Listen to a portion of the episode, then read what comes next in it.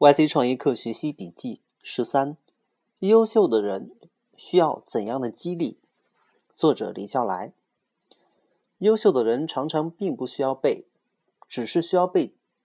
对，即使最优秀的人，也需要不断的激励才能做得更好。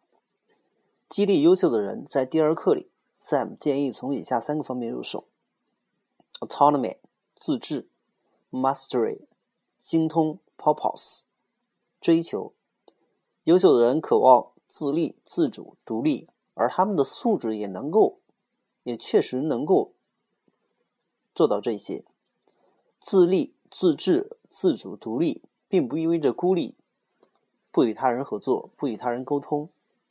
就好像一个国家当然会自治、自主、独立，但也依然要有良好的外交手段，跟他国建立良好、有意义的关系一样。作为领头人，最大的义务和责任就是帮助他们精通必要的领域。为了能够一起实现那个伟大的创建，每个优秀的人都有需要改进增强的地方。通常还真不是他那个最擅长的事情具备最高的价值。领头人应该想尽一切办法了解他们的真实情况，发现他们必须改进的领域，帮助他们直至精通。技术大牛可能需要提高沟通能力，市场大牛可能需要了解必要的技术，因为只有这样，他们才算精通了那个创建所需要的若干领域。创业公司招聘的时候，常常有各种吸引人的措措辞：不加班、可以晚上班、无限零食、定期旅游团建、最时髦年终奖。甚至连前台妹子漂亮都要刻意提上，这些确实都不错。不过，真正吸引优秀的人，只有一个最实在的前途。只有他们才会真正被伟大的创建所吸引，也只有伟大的创建才会吸引他们。有很大一部分确实非常优秀的人是风险厌恶型的。他们完全没有兴趣参与任何创业公司，在他们看来，他们在任何地方都可以获得足够好的收入，根本用不着冒险。这也是为什么寻找共同创业的优秀人才那么难的重要原因。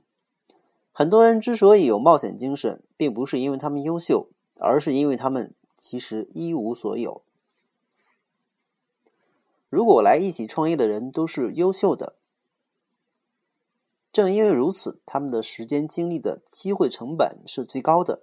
事实上，在任何时候，我们都最终发现，任何一个选择的机会成本都是最高的，高到其他的成本可以忽略不计的地步。也正因如此，智者常常一致的感慨：人生就是选择。这些优秀的人。虽然当初选择了追随领头人一起去实现那个伟大的创建，可一旦他们发现机会成本大到不能承受的时候，心态就会发生改变。这是团队开始坍塌的根本原因。于是，在每个阶段，这些优秀的人都必须有值得追求的目标。这个目标要有意义，要可衡量，要有难度。且显示可行，这绝对没有听起来的那么容易。因为说一千道一万，如若最初的那个创建不够好，目标就不存在，更不用提阶阶段性的目标。问题又来了：那些不断转型甚至爆发的团队，团队是怎么做的呢？其实是他们做成了最困难的事情，把创业成功本身这个最抽象。最难以实际想象的东西当做了目标。